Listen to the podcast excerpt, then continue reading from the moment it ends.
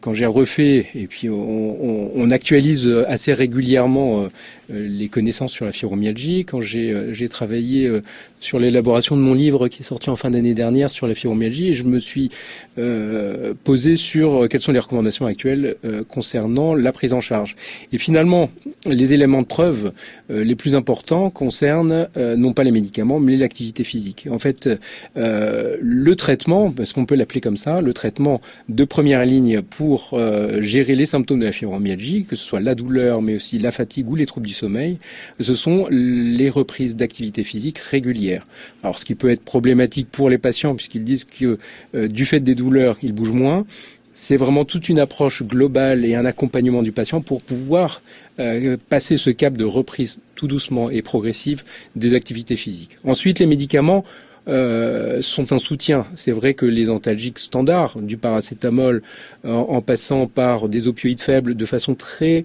euh, prudente pour euh, éviter la dépendance. Mais on utilise aussi des antidépresseurs, des antiépileptiques aussi, puisqu'on a une notion de hypersensibilité